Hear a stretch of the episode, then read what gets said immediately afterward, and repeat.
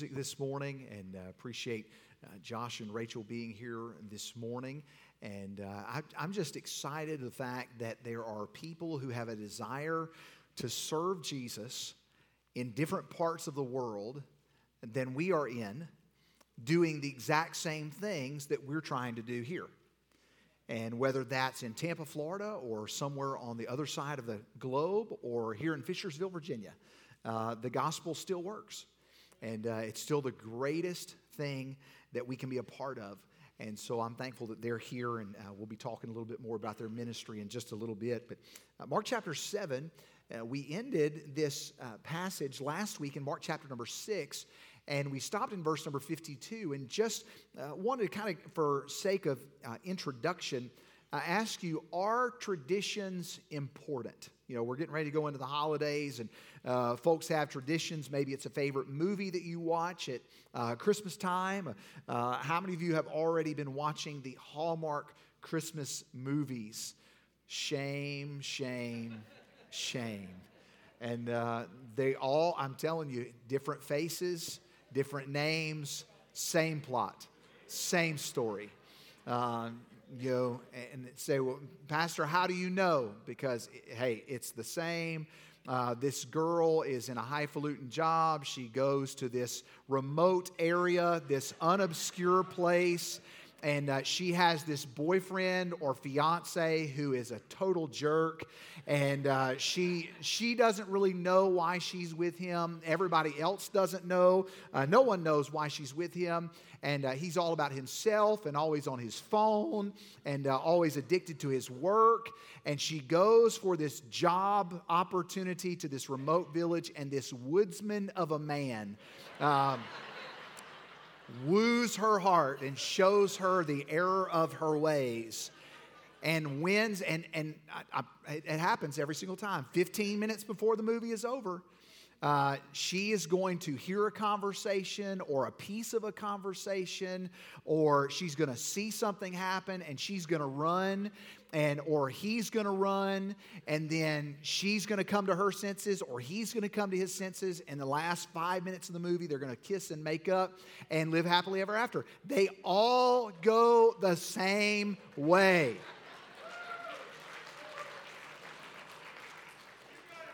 That's right and so i just told you how they all end so ladies you don't have to watch any of them now they're all going to end the same way.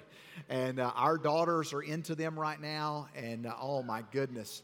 And uh, it, you please pray for me. Uh, it is. It is literally uh, dark days. Uh, the end times are, are upon us at the Spivey household. But nonetheless, I'm, I'm thankful that my wife and daughters and mother in law and grandmother in law and every other woman that I know uh, enjoys them, uh, but they all end the same way. I'm just going to say. But traditions aren't traditions important? Uh, you know, as we get into Mark chapter number seven, what about when traditions collide with doctrine? Uh, which one should take priority? Which one should be primary? You know, as Jesus steps off the boat in uh, Mark chapter 6, verse 53 through 56, uh, when he gets to that point, he could have allowed the numbness of the disciples and their lack of faith to hinder him from work. He could have uh, allowed their lack of faith to have distracted him from the job at hand. He could have allowed their hardness to keep him from serving. But, but what do we find him doing? When he gets off the boat at the end of Mark chapter number six, Jesus simply does what his father had sent him to do. Regardless of what was going on on the outside, regardless of what was hindering him, even the people closest to him, it did not deter Jesus from the matter at hand. And I wonder how often do we respond the way that Jesus did, or do we allow ourselves to be distracted by what's going on around us? Do we allow ourselves to be focused in on Fox News or CNN and the gloom and doom? And say, oh man, woe is me. Uh, uh, we might as well throw up our hands and quit now. Uh, can I just remind all of us that there is still a job to accomplish? And as long as the Lord has given us to be here to accomplish it, we should be busy. We should be active in the work of the Lord. But how do we respond when someone rejects our calling? When someone opposes what we are trying to do? Are we going to keep up or are we going to give up or are we going to keep going? And that's what we see in Mark chapter number 7. Uh, let's read a couple verses here. Mark 7, uh, verse number 1 for context. Then came together unto him the Pharisees. Now, Jesus is teaching, he's sharing truth, he's ministering to other people, and all of a sudden he has a group of new attendees in the crowd. Uh, these religious people had always been kind of in the background listening to Jesus talk, but they're going to finally pitch in and start speaking here. And the conversation is going to kind of ramp up. Certain of the scribes, the Pharisees, which came from Jerusalem, these are not just the local folk, these are the best of the best. These are the people who are well educated in the things of the law. Verse 2 And when they saw some of his disciples eat bread with defiled, that is to say, with unwashen hands, they found fault. For the Pharisees and all the Jews, except they washed their hands oft, often, eat not, holding the, here's the word, tradition of the elders. Verse 4 When they come to the market, except they wash, they eat not. Many other things there be which they have received a hold, as the washing of cups and pots, brazen vessels, and of tables. Then, after they'd seen these things, then the Pharisees and scribes asked him. They didn't ask the disciples, him. They asked Jesus, Why walk not thy disciples according, here it is, to the tradition of the elders, but eat bread with unwashen hands? Uh, let's pray together this morning and then we'll dive into this passage. Father, thank you for your word and uh, thank you for speaking to our hearts and encouraging us uh, through the music this morning. And Lord, I ask that you please speak to our hearts now through the preaching of your word and uh, help us to see ourselves in this passage of scripture. And uh, Lord, help us to respond accordingly to what you speak to us this morning. Uh, Lord, we're asking that you would speak to our hearts together today. Uh, Lord, individually, collectively, if uh, whether the person's in the room or watching online, Lord, I ask that you please speak to us and show us great truth that we need to see from this passage of Scripture. Lord, please speak to my heart. Cleanse me of any sin unconfessed in my heart and life. And Lord, help me to be clean as I preach your word to your people. And if there's one here today that doesn't know you as their personal Savior, Lord, please draw them to yourself. We love you. In Jesus' name, amen. If you're taking notes, I want you to write down number one uh, no regard. No regard. Verse 1 through 5, Jesus in the middle of this crowd of people and uh, this group of religious leaders show up with no regard. Uh, they feel that they need to speak into something that Jesus is letting slide. Uh, we see, number one, the fault that's mentioned in the first two verses. They find fault with some of his disciples. Not all, but some of his disciples, they find fault. Uh, the Jews followed what is known as the Mishnah. The Mishnah, it was a 186 page compilation of Jewish oral laws. Not the law, but it was literally a, a definition in their uh, minds of what the law meant, what it represented. Uh, it said in the Mishnah, uh, it called itself that tradition is a fence around the law.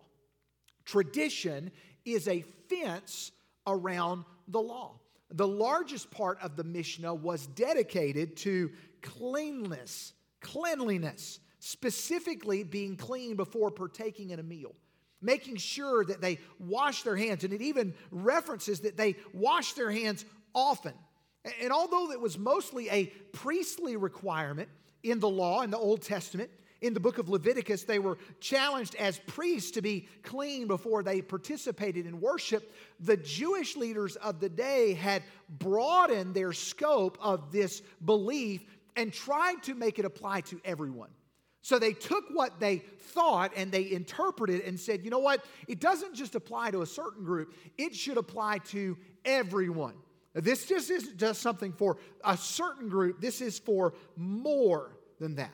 But because of how they viewed that, they became very pious, self righteous, indignant. And we see that in verse number two. It says, they found fault. They found fault. They were offended at the disciples of Jesus and how they were not washing their hands before eating. How dare they? How dare they?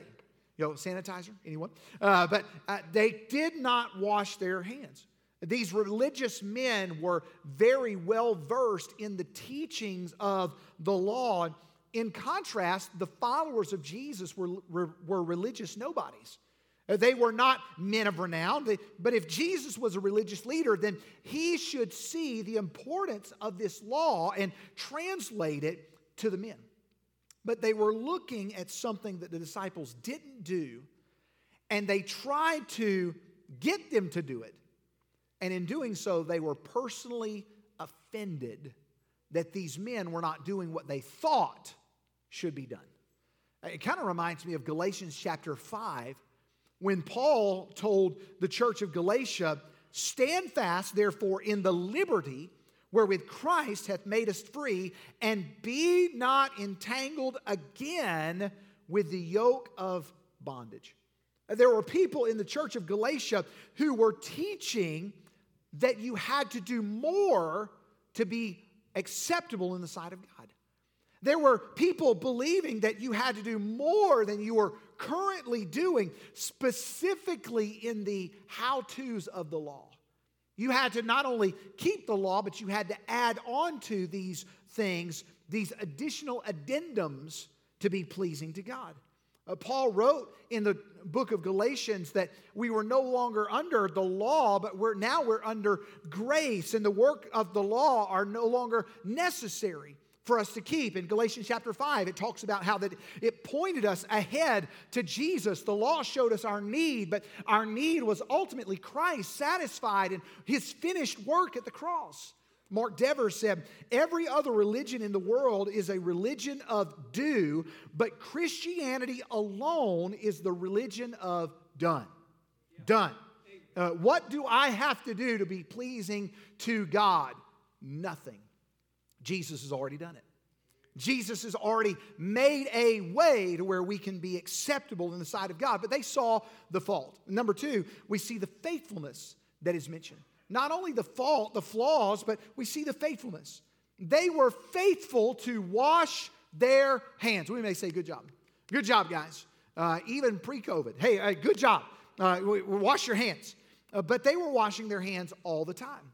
They did not do anything without strategically making a point to cleanse themselves, not so that they could be clean, but so that they could keep the law. And not so that they could uh, make sure that all the germs were washed off, but so that they in their own mind could be accepted in God's sight. And uh, Paul talked about one of the warning signs of the end times in 2 Timothy chapter 4 and verse 4. It says, And they shall turn away their ears from the truth and shall be turned unto fables, their own philosophy. Uh, first in 1 Timothy chapter 1 and verse 4 says, Neither give heed to fables and endless genealogies, which minister questions rather than godly edifying, which is in faith, so do.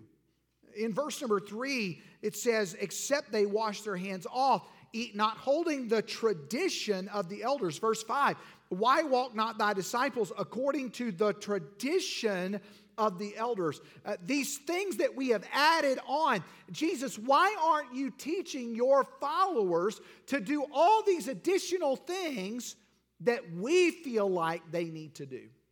And therein is the rub. See, this is not something that is new to the church. This is something that's been going on for a long time. They had the boldness to ask Jesus, Why aren't your disciples doing what we feel like they should do. Uh, we call that in the church today legalism. Legalism.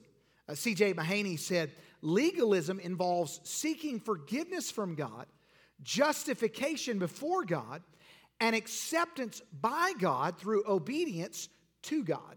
Legalism is substituting, in essence, my works for Jesus' finished work. Legalism is self atonement, and the height of arrogance is living as if the cross of Christ was unnecessary or insufficient. I'm doing all this stuff because if I don't do it, what Jesus already did isn't good enough, and I have to make up the difference. You see where there's a problem there? Now it becomes what can I do rather than what has he already done? You see, God does not love you any more or any less by what you do. Let me say that again, and it'll be on the screen. God does not love you any more or any less by what you do. He loves you because of who you are and who He is. Let me say it again. God doesn't love you any more or any less by what you do. Y'all getting this? Not by what you do. Well, you know, Pastor, if I if I just serve more, uh, God will be happy. Uh, if I'll just serve more, God will be pleased with my life. If I'll just do a little bit more, if I'll give a little bit more, if I'll uh, sing a little bit more, if I'll preach or teach a little bit more, God will be happier. You cannot do anything more to make Him happy. And just so you're aware, God is not concerned with what makes you happy, God is concerned with you being holy. You can't do anymore. Jesus has already done all the work. He simply loves you because of who you are and who He is. See, God loves us. He loves us because He is love. He loves us. And we think about they were upset because they saw the disciples doing something or not doing something that they thought that they should do. And then in reality, they were already doing what they needed to do to bring glory to Jesus. What were they doing? They were following him. That's all that it requires a simple faith walk with Jesus, wherever that leads. That's what they were doing. In our life today, why are we doing what we're doing right now? Hey, a Sunday school teacher, why do you teach? Uh, singer, why do you sing? Uh, servant, volunteer, why do you serve? Are you serving to make someone happy are you serving because you want to do more to make sure that God is okay with what you did or what you didn't do this week? Or maybe you're trying to atone for something that you did this week. And, you know, if I serve on Sunday, God will overlook this over here that I did. Stop. Stop. It's not about what you do, it's about what He's already done. It's about what He's done. They had no regard. But then, number two, they showed no respect. No respect. Once they ask the question, Jesus responds with a very brief but pointed history lesson. He talks about the critique in verse number six. He answered and said unto them, Hey, why don't you have your disciples keep the tradition of the elders? And Jesus said, Well hath Isaiah prophesied of you hypocrites. Whoa. Wait just a minute. Time out. Who is Jesus talking to? Jesus is the uh, religious person with all of these followers who are nobodies. They were the religious leaders of the day from Jerusalem. They were the best of the best. And Jesus says, Hey, Isaiah was right when he called you a bunch of hypocrites. He's using a direct quote from Isaiah 29 and verse 13. It says, For as much as this people draw near me with their mouth and with their lips do honor me, but have removed their heart far from me, and their fear toward me is taught by the precept of men. Jesus called them hypocrites. Hypocrites. Uh, the word comes from the Greek word hypokritos, which means an actor or a wearer of a mask someone who comes in posing as something else. You know, if I walked in this morning and I had this mask on, you know, this mask on, would you think that I was Captain America? Hey, I, I got the mask on. You know, this, this is me. I am Captain America because I have a mask. Therefore, I am Captain America because I look like Captain. Well, I shaved this morning, so I mean, I don't have the beard, but you know, I look like Captain America. And therefore, if I look like him, I must be him. Right? But how often is this when we come in on Sunday morning? How often do we come in with a mask of I am a spiritual person. I am a believer. I am a very devout Christian. And we come in and we wear a mask and we are nothing more than hypocrites. I'll give you a per- perfect example. On the way to church,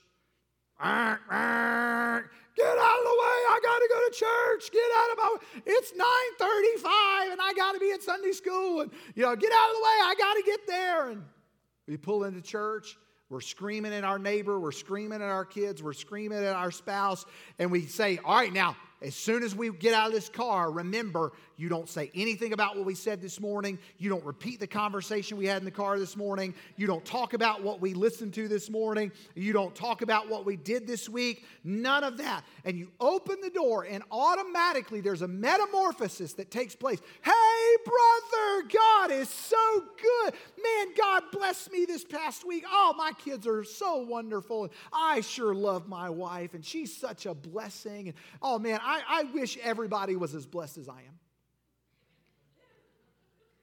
All the while, we're wearing a mask. Jesus said, Hey, Isaiah got it right when he said, You're hypocrites. Isaiah had it right when he said, You look good on the outside, but the inside is a completely different story. You know, what did he say in Matthew 23, verse 27? He said, Woe unto you! scribes and Pharisees, hypocrites, for ye are like unto whited sepulchres, which indeed appear beautiful outward. Those, those tombs, that stone that was rolled over a grave. And yeah, you look great on the outside and you've been whitewashed, and uh, it was a sign of stay away, there's death inside. But inside, you're full of dead men's bones and all uncleanness. When we come to church on Sunday, do people see the real you? Oh, Pastor, I, I wouldn't want people to see me, the real me. Exactly. That's why we wear a mask. That's why we come in and we try and hide all of our hurts, all of our flaws, all of our hardships. And we try to pretend to be something that God never intended it for us to be. Are you pretending today? Are you pretending to score that relationship? Are you, are you pretending to be something you're not so that people will sit next to you and they'll identify with you and they'll call you their friend? Are you pretending to convince someone that you're spiritual when you know and God knows that you're not? Are you pretending to be something that you're not? You know, David talked about who would be close to the Lord in Psalm 24, verse 3 and 4. He said, Who shall ascend into the hill of the Lord, or who shall stand in his holy place in his presence? And then he quantified that and said, he that hath clean hands and a pure heart. That's the person who's not wearing a mask. Well, Pastor, if I don't wear a mask, if I don't cover up, then people will know that I have problems.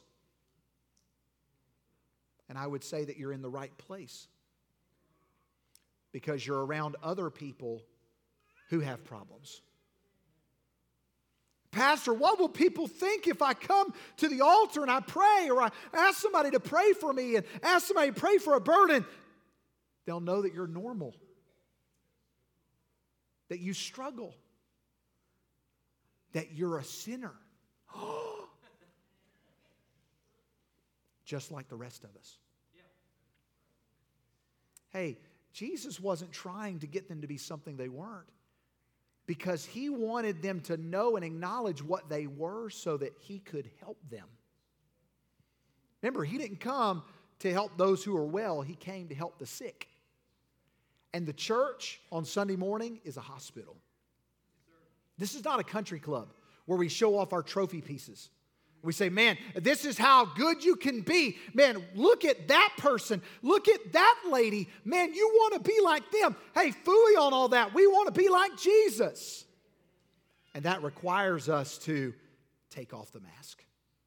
We see that there was a critique, and there was, number two, there was a commandment. Verse 7 through 9, he said, You honor me with your lips, but your heart is far from me. Verse 7 Howbeit in vain do they worship me, teaching, here's the rub, for doctrines, the commandments of men. The Mishnah stated, it is a greater offense to teach anything contrary to the voice of the rabbis than to contradict Scripture itself.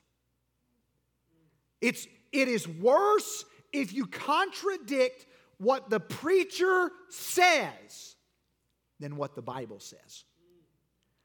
Uh, that is dangerous ground. Hey, I want to be right when I stand up and preach the Word of God. I want to faithfully expound the Word of God. But if I am wrong, I want somebody to tell me. There is no harm or foul and you coming up and say, hey, Pastor, I don't know that that's what that means. And we sit down and we reason it out together. Hey, you're not getting kicked out of the church for that, by the way. Hey, I want the Bible to say what the Bible says, regardless of what I say. And I want the Bible to be true and let every man be a liar. The Bible is our authority. And they had elevated man's teaching above the Word of God. You know, this is not neglecting God's Word, this is realizing they're replacing God's Word. We're replacing God's Word with our own. And this is where legalism ends. This is where it leads to, where I place my thoughts and my version above God's. Mark chapter 12, verse 30 and 31. Thou shalt love the Lord thy God with all thy heart, all thy soul, mind, and strength. This is the first commandment. The second is like, namely, this thou shalt love thy neighbor as thyself. There is none other commandment greater than these. And we do this in the modern day church when we try to hold people to my standards as opposed to God's standards. You know, Sam Storm said legalism is the tendency to regard as divine law things that God has neither required nor forbidden in Scripture, and the corresponding inclination to look with suspicion on others for their failure or refusal to conform. You know, while I was growing up, churches would divide over things like dress. And God help us if we have women who walk in the door wearing pants. That was the divide. Uh, God help us if our music has a little bit of a beat to it. God help us if you use another version of the Bible other than one particular one. That was the divide. And many times people would take one or two verses out of context and they would build an entire belief system off one or two twisted verses from the scripture. You know, brothers and sisters, these things ought not so to be. what, is, what are things in 2019 crosswalk.com put out an article and it talked about the things that churches divide over today. Now, this is four years ago, but here's the things that are dividing our churches today. Let me just read you the list and we'll move on gay marriage, abortion, women in leadership, music, spiritual gifts, baptism, politics, alcohol. You know what I find interesting about that list? Every single one of those things the Bible talks about. Every single one. They're all discussed in Scripture. But where are the churches that say it doesn't matter what our personal opinion is, it matters what the Bible says? And let me just say this, and I'll move on. We don't fill in the blanks where God puts a question mark. Well, you know, I don't, the Bible's not very clear on this, so we'll fill it in. That's what the hypocrites did. That's right. That's what the Pharisees did. That's what the religious leaders did. God's not clear, so he needs our help. Wrong. Let God be true and every man a liar. Are you promoting your personal preference over Scripture? It doesn't matter what society thinks, by the way. And we should not worry about what our friends or our neighbors or anyone else thinks about us. We should be concerned with what God thinks about us. The critique, the command, thirdly, the choice. Verse 10 through 13. The fifth commandment is mentioned here. Moses said, Honor thy father and thy mother, and whoso curseth father or mother, let him die the death.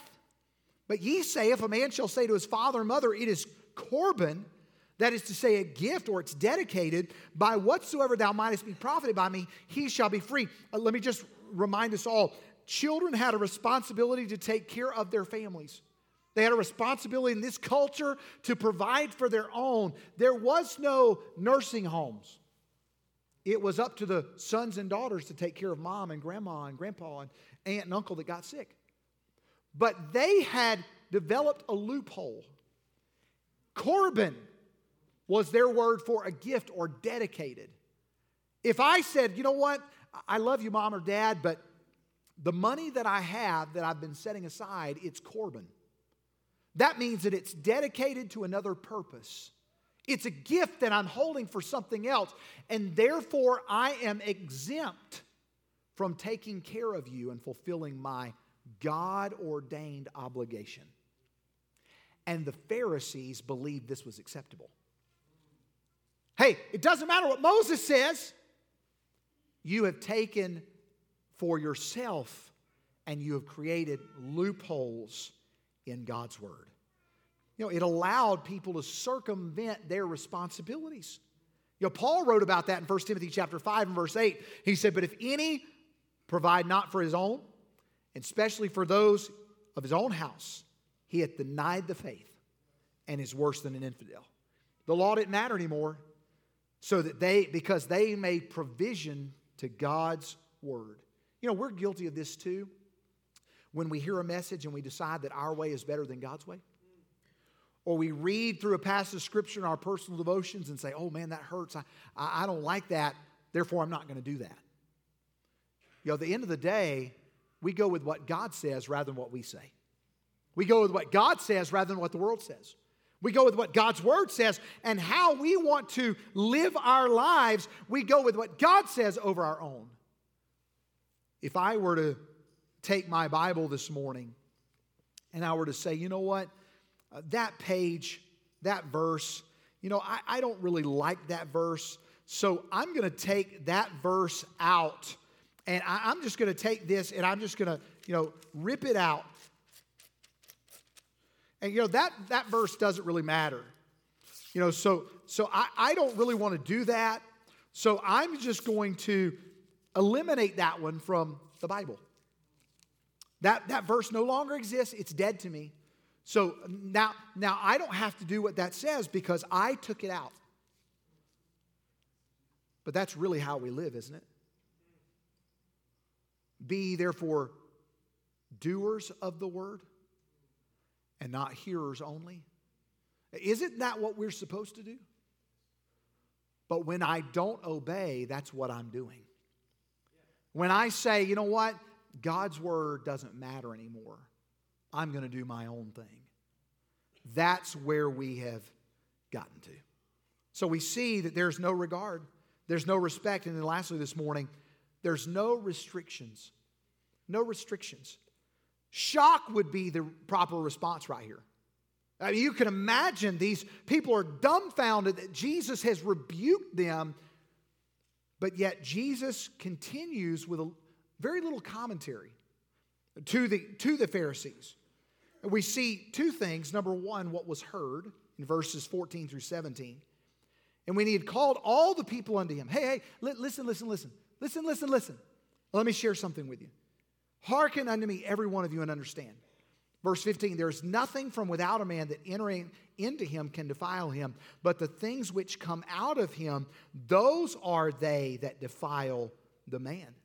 Jesus is teaching a radical concept because they believed everything on the outside can hurt me. Everything that's going on on the outside can affect my relationship with God. And Jesus is saying it's not what's on the outside that affects your relationship, it's what's on the inside. And today in our churches, we've got everything backwards because we focus so much on what people see. Hey, we focus on wearing the mask. Hey, I, I got to make sure that nobody knows the true me. The only person at the end of the day that matters is God, and He knows your heart. He's looking beyond what people see, and He's looking at what He knows about our heart. The heart of the matter is always a matter of the heart. It comes back to what is in your heart.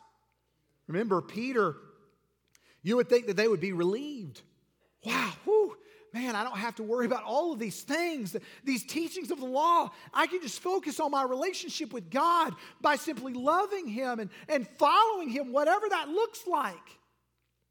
Hey, and today, in 2023, you following the Lord might look different than me following the Lord. And that's why we seek the Lord individually. Hey, there is not a blanket, you follow Jesus this way. Do this, this, this, this, this, this, this, and you'll follow Jesus. No, no, no. We believe in spending time in God's Word and seeking His face in prayer and say, Lord, whatever you say, I'm going to do. Hey, God might not ever call you guys to preach. And if He doesn't, that's fine. God may want you to be a godly plumber or a lawyer or a business person or a painter or just a simple servant working from home, remote, whatever that looks like. God may just want you to be a faithful Christian at a secular workplace.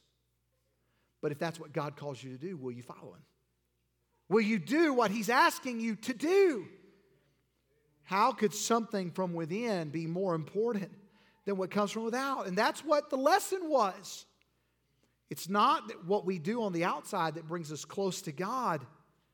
You ever thought about a pig? You ever thought about a pig? I mean, when you think about pig, pigs are not known for pictures in bathtubs. If you do a Google search, pig in a bathtub, there are few pictures. Very few pictures that you'll find. I mean, I, you can find the photoshopped ones. I mean, the ones where, you know, it's a cute little pig and they're so excited they're in the bathtub. And, but let's be honest. Most of the pigs that we see look like this pig that's on the screen. Why? Because they're a pig. It's in their nature. You can clean a pig and you can wash a pig and you can dress up a pig, but you let it rain and you let that pig out of your sight, and where's it going to be? Clean clothes and all, it's going to be right there, laying in a mud hole. Why? Because there is something about dirt. Their nature is drawn to the dirt.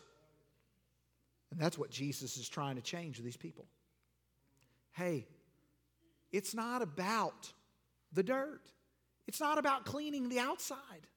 I don't care about the outside. Jesus says, I care about the inside. It's the heart. But let me say this before the last point and we'll be done. What happens on the inside will work its way to the outside. Yeah. For better or for worse. Pastor, I'm just, I don't know why I just cannot stop cussing. Could it be that you have a dirty heart? Could it be that you have a dirty mind? Because what goes in to the heart, what's on the inside, will work its way outside. And in our life today, hey, we're not careful, we can fall into that trap, but as long as I clean up the outside and I can put on a good front, then God will be convinced. Everybody else will be convinced, and I'll look like a good person. And you'll be just like the Pharisees. Because that's all they focused on was the outside. Paul Tripp said, human legalism leads to human self righteousness. Human self righteousness denies the need for a saving, enabling grace of Christ. Human righteousness embraces the cruelest of Satan's lies that a person can be righteous by keeping the law. And if that were true, there would have been no need for the birth, life, death, and resurrection of Christ. If you could be good enough on your own, you don't need Jesus. But here's the truth you can't be good enough on your own. And we all need Jesus. But the big question today is do you have Jesus? Has there been a time in your life where you've accepted what he did on the cross for you and placed your faith in him? It's not just what was heard, but lastly, what's in the heart.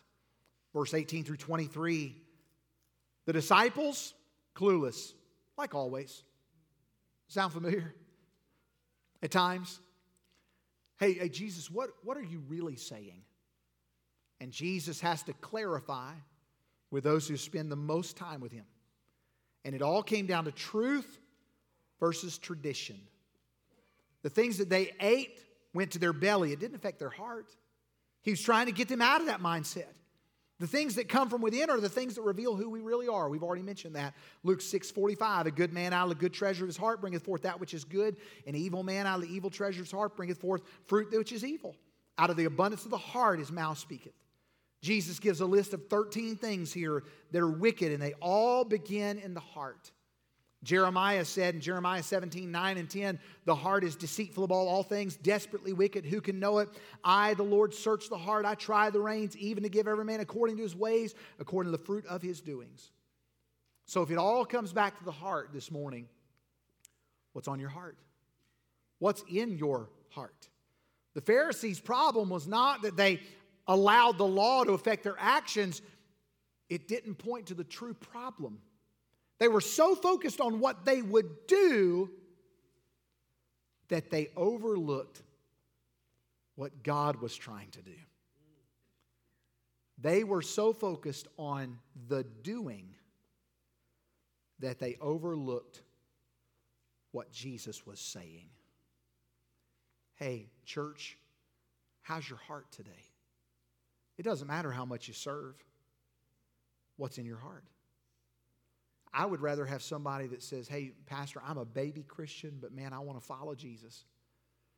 Uh, show me what that looks like. Hey, get in His Word, fall in love with Him, and let Him lead your life.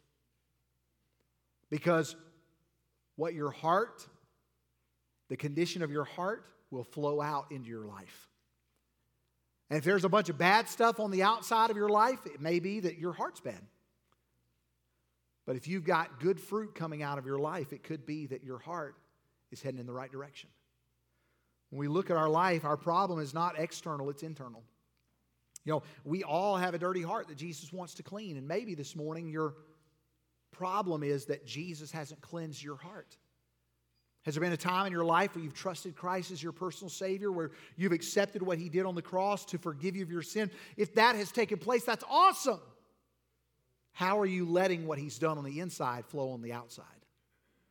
And maybe if you're here and watching online and you haven't made that decision, today's your day. Today's the day where you realize that it's not about what people see on the outside, it's not about wearing the mask. It's about what He's done on the inside in our heart. How's your heart today? Do you have a pure heart? I love what it says in Romans chapter 10 and verse number 10. For with the heart man believeth unto righteousness. Not in the good things I do leads to righteousness. With the heart man believes unto righteousness. And with the mouth confession is made unto salvation. When Jesus changes your heart, it comes out of your mouth. It comes out into your life. But it has to start in the heart. Every head bowed every eye closed. Let me just ask you a couple questions as we prepare for our time of reflection. And we're going to sing that song, I Worship You. We sang it just a moment ago. Maybe you're here this morning and your heart is not right with God. Maybe you're here this morning or watching online and there's a problem. You have a heart problem. Maybe through the course of this passage of Scripture, you are looking at your life focused on the outside and you're really not giving much attention to what's on the inside. Could I challenge you this morning as we prepare for this time of reflection that the thing that you and I need the most is what's going on in our heart? It's not about all the things that you can do or the things you've done or where you serve or what your title or position is. None of that matters in this context. It all comes back to the heart. The heart of the matter is a matter of the heart. And maybe you're here this morning and say, hey, Pastor, yeah, I don't know that Jesus has changed my heart. I don't have that confidence. I don't have that assurance. Maybe that's you. Could I pray for you this morning, be your friend, and pray for you?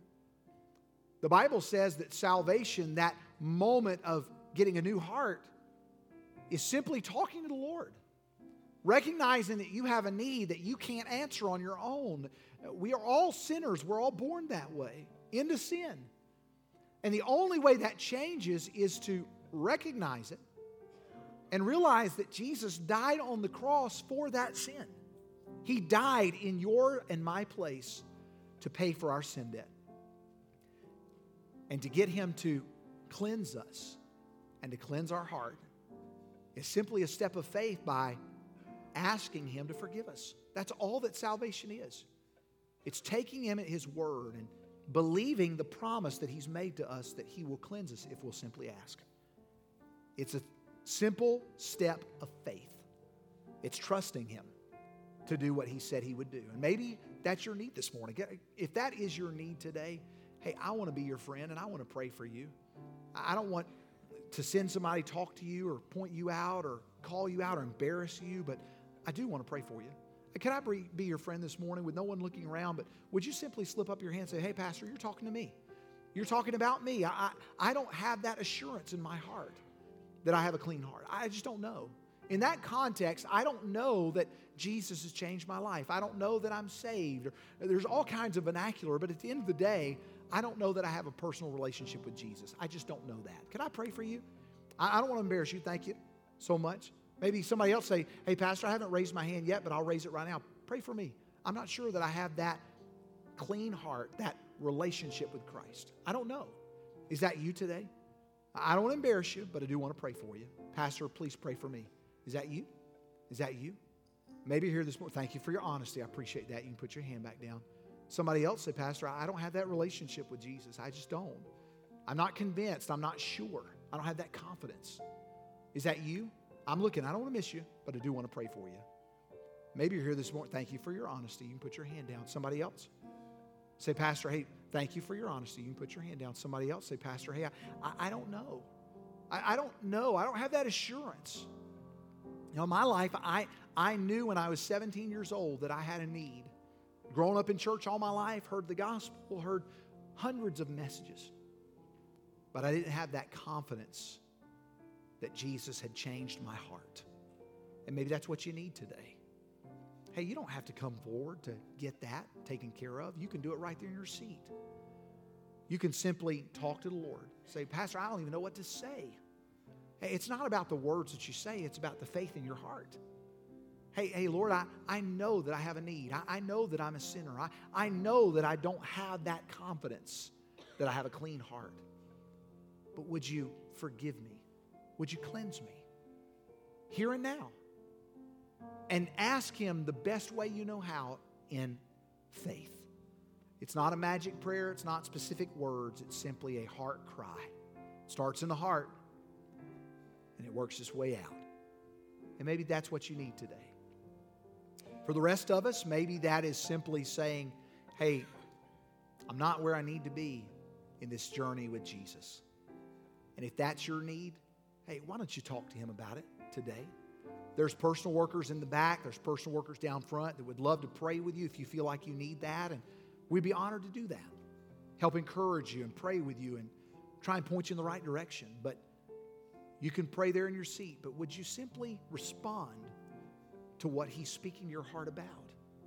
Maybe that's taking a step. Maybe that's getting baptized, or maybe lining that up, or taking a step in discipleship with Jesus and having a discipleship partner or mentor. Maybe that is joining a local church. Whatever that looks like, would you simply take a step today towards Jesus? If you know where you are right now and you know what your need is, would you talk to Him about it? Father, please bless our time. Help us to follow you the best way we know how. Lord, please receive our worship. We do worship you. You are the Almighty God, and there is none like you. Lord, help people who have raised their hand this morning, several, that said they don't have that confidence, that assurance, that hasn't been settled in their life. Lord, help them to speak to you right now and get that assurance this morning. Maybe they need to come and talk to somebody or slip out and speak to someone in the back. But Lord, help those folks right now, whatever the need is. Lord, if you're dealing with someone's heart, help them to speak to you right now and get it settled, whatever that looks like. And Lord, if we can be a help, we'd be honored to do that. But please do a work within us today, we pray. In Jesus' name, amen. Would you stand with us, please? We're going to sing that chorus. I worship you. I'm going to be right down front. Our personal workers are around. If you need to talk to somebody, we would love to talk to you, pray with you, encourage you, whatever you need. But let's sing that chorus. If you need to pray, you can do it right there in your seat or come forward and do that. Whatever God wants you to do this morning. Would you simply do what God wants you to do?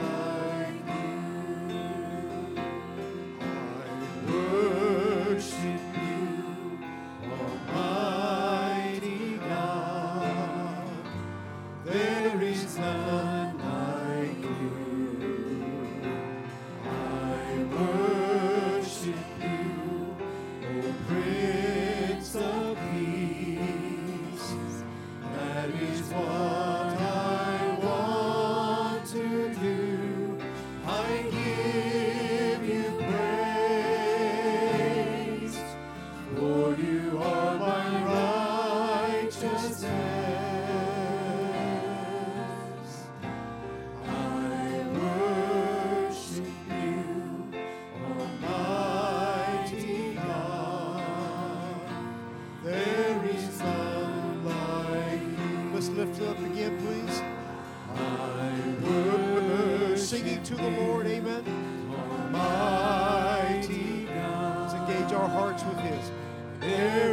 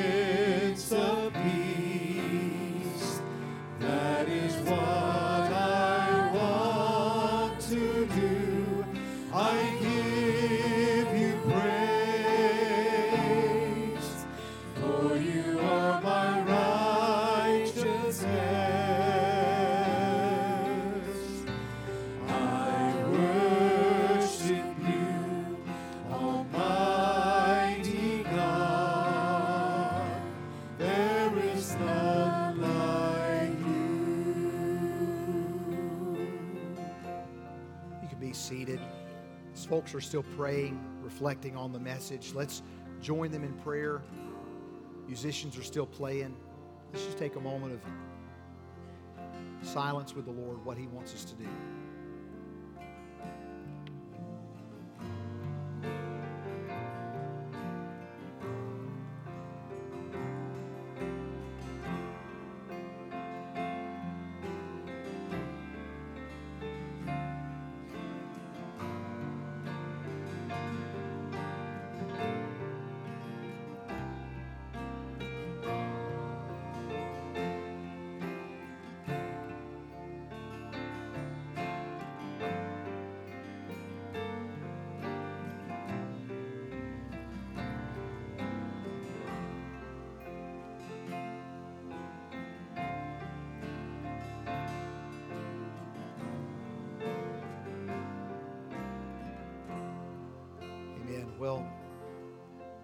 This morning or watching online and you still have a need, we would love to pray with you, encourage you, whatever you may need today.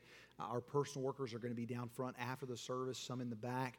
They'll be wearing a badge that says, How can I pray for you? And we mean that sincerely. We want to try and encourage you and help you in your journey with Christ, whatever you need. And we'll be out in the back. Our staff and team will be out there as well.